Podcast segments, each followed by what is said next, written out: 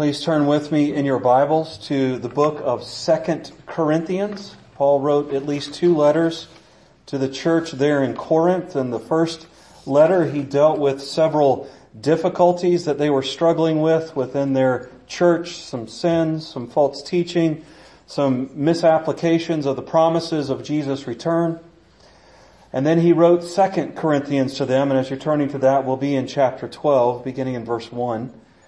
In Second Corinthians, he deals with some issues. They had some teachers that had come in that were false. They had fixed a lot of the issues that he had asked them to fix in First Corinthians, and he was giving them a little bit of correction as in at least one of those issues. They got a little overzealous in their correction.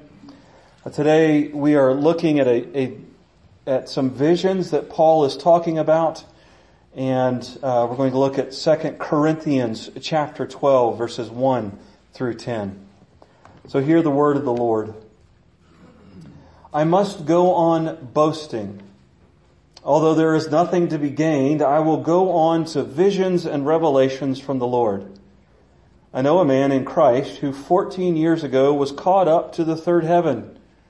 Whether it was in the body or out of the body, I do not know. God knows.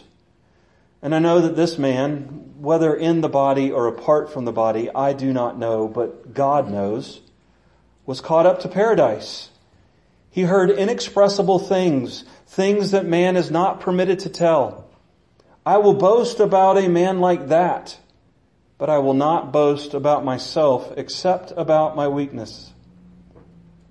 Even if I should choose to boast, I would not be a fool because I would be speaking the truth, but I refrain so no one will think more of me than is warranted by what I do or say. To keep me from becoming conceited because of these surpassingly great revelations, there was given me a thorn in my flesh, a messenger of Satan, to torment me. Three times I pleaded with the Lord to take it away from me, but he said to me, my grace is sufficient for you, for my power is made perfect in weakness. Therefore I will boast all the more gladly about my weaknesses, so that Christ's power may rest on me. That is why, for Christ's sake, I delight in weaknesses, in insults, in hardships, in persecutions, in difficulties. For when I am weak, then I am strong. Let us pray. Our God and Father above, we're all weak. And yet we are here in your presence to hear from you and to learn of you from your word. As I stand up here as a broken vessel, I ask that you speak through me and be glorified in me, regardless of my weaknesses, my stammerings, my misspoken words. May your people hear from you through me, a broken vessel seeking to carry living water. I pray this in Jesus' name. Amen. Our question that I was asked that we are going to address today is, what was Paul talking about when he mentioned the third heaven in 2 Corinthians chapter 2, or chapter 12, verse 2? And we're going to look at the answer to that question, but we're going to look at the answer to that question in the context of the whole passage here, the first 10 verses of chapter 12. And to kind of give us a sense of what Paul is talking about when he opens up here, I must go on boasting. It's important for us to realize and to, to know that earlier in chapter 11, Paul is addressing some false apostles. Some people who had come into Corinth at some point after he was there, whether it was uh, before the first letter or in between the, the first and the second letter, or what we have as the first and the second letter and began to teach a different gospel. And they gave certain things as the basis for why they should be heard. And these were positive things. They had received special things from God. They had done special things for God. And because of these very important things, they began to boast. Things that were important to them. They began to boast and to brag about how important they were to the work of God and how you should listen to them. And Paul is dealing with these false teachers by dealing with their boasting, by their bragging. Imagine if I came in here and said, you know guys, I have been working for the, and I haven't been, but let's take this for sake of example. Guys, I have been working for the last five years on my doctorate of theology, and therefore, regardless of what I say, you need to listen to me because I'm important, because I have a degree. That's what these men were doing as they came to Corinth. And Paul says, as we begin today, he looks at what he has to boast about. As we consider these words in 2 Corinthians chapter 12, we're going to look at how Paul boasts in the ways that God has honored him.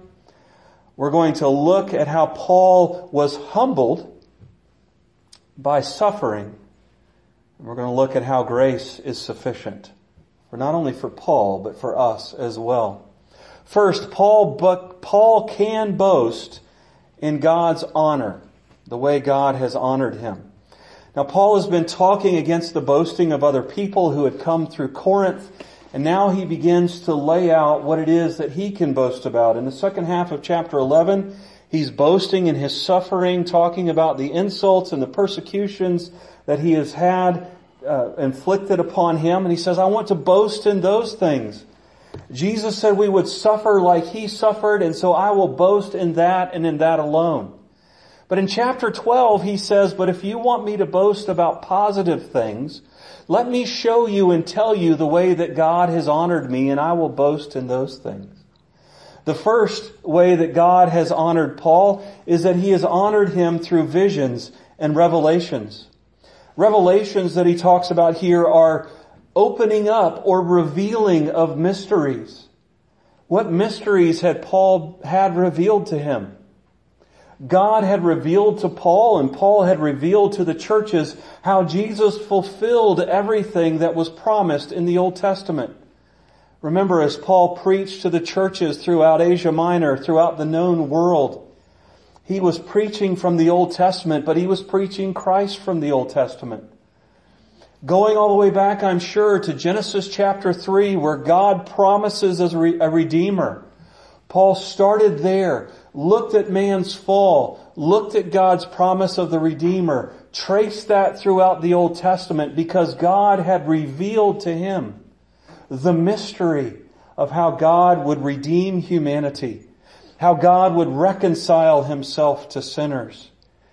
And so Paul says, I can boast in my revelations. But not only can he boast in his revelations from God, he can boast in his visions from God.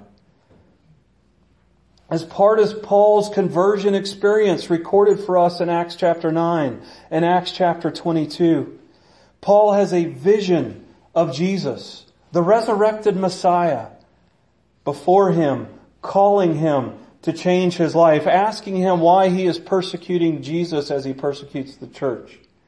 Later on in Acts chapter 9, Paul receives another vision of Ananias coming to minister to him. As he sits there blind in that room, God honors him by letting him know what's going to happen next as Ananias comes to him. In Acts chapter 16, Paul receives a vision Paul is planning to go in one direction with his missionary journey, but he receives a vision from God that says, no, change where you're going and go to Macedonia. In Acts chapter 18 and verse 23, Paul, God gives Paul encouragement in difficult ministries through visions that he gives to him. And once again in Acts 27, Paul is given in a vision, an assurance that he and the other passengers on the boat will be saved, will be rescued as long as they stay with the boat in the midst of the storm. So God has honored Paul through visions and revelations. Secondly, God has honored Paul by taking him to heaven. And that's the question that we begin to deal with today. In verse 2, I know a man in Christ who 14 years ago was caught up to the third heaven. Whether it was in the body or out of the body, I do not know. God knows. And I know that this man, whether in the body or apart from the body, I do not know, but God knows, was caught up to paradise. He heard inexpressible things. In, we, we see what the definition of this third heaven is in two different ways. The first way is the context that we have here, the parallelism of talking about this man being caught up to paradise as well. Not only is he caught up to the third heaven, he's caught up to a garden-like place where God dwells, where God resides. The other way we see the meaning of what this third heaven is, is to consider how Hebrews would view the cosmos. We dwell immediately under the first heaven. We look up and we see the blue skies and the clouds and the birds flying through the first heaven. At night, as we look up through the first heaven, we see the second heaven. The realm where the stars, the sun, and the moon dwell. And yet in Hebrew thought, there was a third heaven, which was where God dwelled, which was His great throne room. It's the place to which Isaiah was taken in Isaiah chapter 6. It's the place to which John is taken as he is go- as he goes to the very same place as Isaiah did. And apparently here, Paul was taken there as well. During the first century, rabbis would teach certain things. They would boast about themselves by talking about themselves in the third person. It would be like me standing up here and saying, hey, let me tell you about Ike. Ike's a really great guy. And all these really great, wonderful things have happened to Ike. And why would I do that in the third person? Because I want to deflect the glory from me and make it look as though it happened to somebody else. If I'm going to talk about my sins, I am going to talk about me in the first person. I am one who is broken. I am one who is a cracked vessel seeking to bring the glories of God to the people. But if I'm going to talk about wonderful things that happen in my life, and I don't typically do this, I talk about other wonderful things that happen to other people, but I may say, hey, I knew a guy one time that wrestled with a sin and found victory over it. So Paul is very humbly presenting the fact here that God had taken him up into his very throne room. And that's where he received the third honor was hearing these unspeakable words, words that are inexpressible, words that he was not permitted to tell. Why? Because it was the council of heaven. It was that divine decree of God, the divine discussion that happens in the throne room of God as God declares what he's going to work out throughout the world and throughout humanity. So Paul boasts in his honors. He boasts in the first honor, which is the visions and the revelation. He boasts of being taken up, whether in body or in spirit, he wasn't sure, into the throne room of God. And he boasts of the honor that he received by hearing the counsel of heaven. But he boasts about something else that God gives him. And that is a thorn in the flesh. And that takes us to our second point, which is that Paul is humbled by sufferings. How long does he say in here it was in the past that, that Paul received this vision of heaven? It's 14 years, wasn't it? Can you imagine keeping a vision like that quiet for 14 years? What would we do today? Oh, we'd write a book and secure the movie rights, wouldn't we? Paul sat on this for 14 years. Why did he sit on this? Because God honored him by keeping him from becoming conceited by giving him a thorn in the flesh. Do we think of suffering as a gift from God? Do we think of suffering as a grace? Paul actually tells us in Romans chapter 5 that that is exactly what it is. Romans 5 verse 1, Therefore since we have been justified through faith, we have peace with God through our Lord Jesus Christ through whom we have gained access by faith into this grace in which we now stand. And we rejoice in the hope of the glory of God. Not only so, but we also rejoice in our sufferings because we know that suffering produces perseverance. Perseverance, character, and character, hope. Hope does not disappoint us because God has poured out His love into our hearts by the Holy Spirit, whom He has given us. What character does Paul say God needed to work out in his own life? Well, apparently Paul tended toward conceitedness, just like the false apostles that came into Corinth that he was arguing against. And so in answer to Paul's conceitedness, he gives Paul a thorn in the flesh. This is a pretty serious issue for him.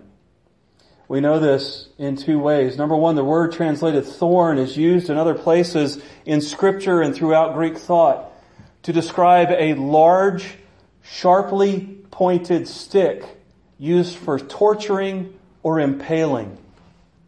This is not a stub toe. This is not arthritis in his knee. This is something horrific. This is something difficult. This is something painful and we don't know what it is. People have conjectured over the years. No, we really have no idea what it is. Paul doesn't tell us what it is. He only tells us that it wouldn't go away. It was constant, it was chronic, and it caused him difficulty. He even describes it as Satan beating him up with it. The word torment there is a word used in like a boxing match where somebody just pummels somebody with their fists. This thorn almost destroyed Paul is the sense that we get here. How many of us think of chronic suffering as a grace? How many of us think of chronic difficulty as something that God is using to develop within us godly, Christ-like character? If it was me, I'd just complain about it. I'd ask God to take it away. Lord, a mosquito bit me three days ago and it still itches. Make it stop. Don't ask what I would do if it was an actual thorn in the flesh like Paul had. I'd be tempted to give up. And yet Paul persevered. Paul learned the lesson that God wanted him to learn and he walked on in his life and I'm sure that it was those visions, 14 years of suffering and yet he kept in mind that vision that he had, the glory of God that had been revealed to him. The hope that you and I have of dwelling forever, not just for moments, not knowing for sure whether it was in the spirit or in the body, but dwelling forever with God with a reunited body and spirit, a glorified body. To motivate us to walk through suffering, to seek God's glory in suffering and to understand that through suffering, God is drawing us closer to Him and seeking to make us more Christ-like. Every now and then God graces me with watching somebody who has struggled greatly with a difficulty and yet returns weekly to church or constantly has the praises of God upon their lips because they understand the hope that is theirs. They understand the vision. So Paul boasts in God's honor. Paul is humbled by his suffering. And Paul is shown that God's grace is sufficient. Paul is very honest here. He said, three times I pleaded with the Lord to take this thorn away from me. I talked to a lady the other day. She's grieving the loss of her husband. She's been grieving him for a couple years. It was somebody I met through hospice. And she said, Ike, I'm so sad, but I, I just know it's not right for me to pray to God to, to make me feel better. And I looked at her and I said, where did you get that idea? You didn't get it from scripture. Somebody taught you something wrong. Go read the Psalms and see and listen to the psalmists. After I left her, I thought of Psalm 73, which really, it was good I thought of it after I left her because that particular psalm didn't really speak to her need at the time. But Asaph in Psalm 73 is right there before God. It says, God, I've got all these promises in the scripture. Promises that the righteous will prosper promises that the wicked will be punished. And yet I look out upon the world and it's the wicked that the prosper and it's the righteous that go to their graves hungry, thirsty, and abandoned. What's the deal? But then I entered the sanctuary of God and I saw that the unrighteous are on a slippery slope and the unrighteous will be judged Maybe not in this world, but in the world to come. Asaph understood that no matter what his life looked like, God's greater plan was enough to bring him peace even though the world seemed to be spinning out of control. That's what Paul says here. I prayed to God three times. I pleaded with God, take this away from me. And God says, my grace is enough for you.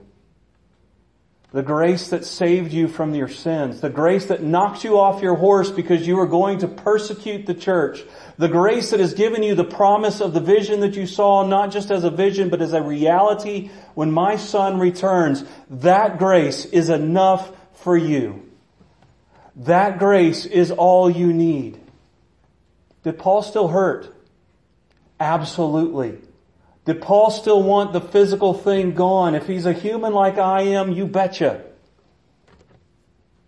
But he knew, as he says later in Romans from where we read, he says, nothing that happens to me upon this earth, every suffering that I go through compares as nothing to the glory that awaits me in Christ Jesus in the new heavens and the new earth. Brothers and sisters, we have bought into the false idea that physical or emotional distress is a sign that God is disappointed in us, is a sign that God hates us. Now there may be some truth to the fact that sometimes we suffer because we sin. We do things wrong.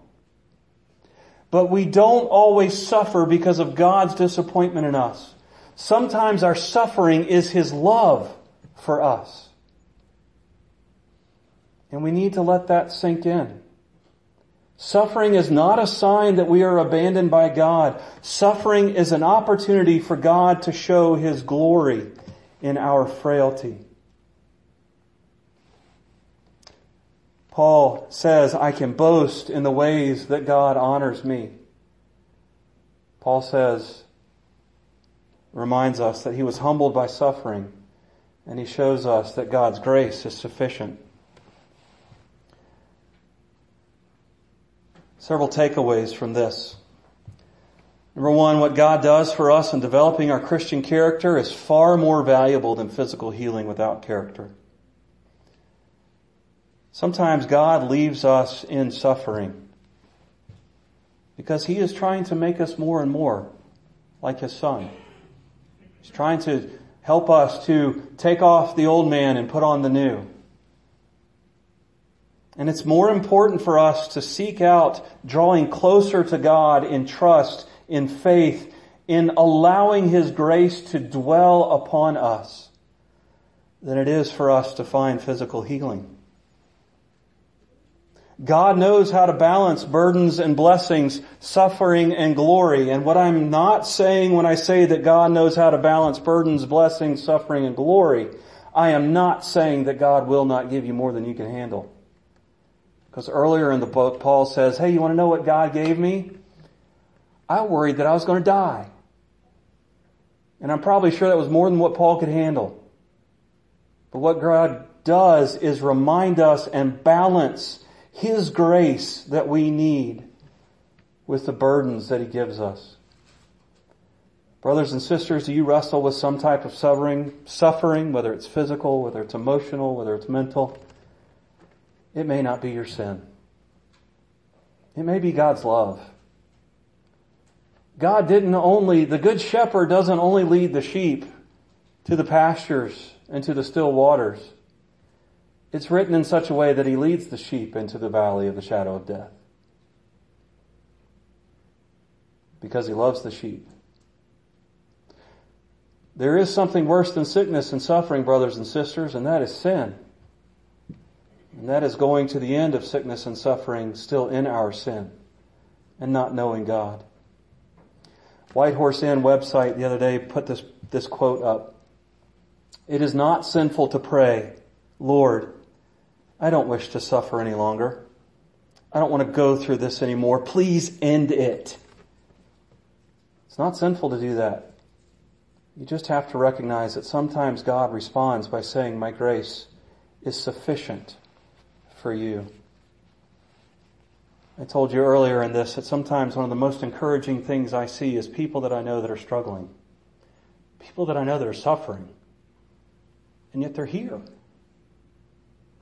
Every Sunday. Knowing that they don't want to be here. Knowing that this is the hardest thing in the world for them to do. And yet they walk in this room. Because they understand that God's grace, God's power is shown not in eloquent words, not in human power, not in strength, but in weakness. Some of the most powerful work for the gospel has come because we are frail, fragile, pieces of dust that God has created to be His image. And where my cracks show through, God's glory pours out. If I'm willing to rest in His grace that dwells upon me, we can always rest in God's promises. And then better what, than what Paul got in verses 2 through 4, the promises include the hope that we will dwell forever with Him as glorified, healed people. Let us pray. Our God and Father above, may your grace be sufficient for me. May your grace be sufficient for your people. And may we seek to see your glory, your strength, your power in our frailty, in our weakness. We pray this in Jesus' name. Amen.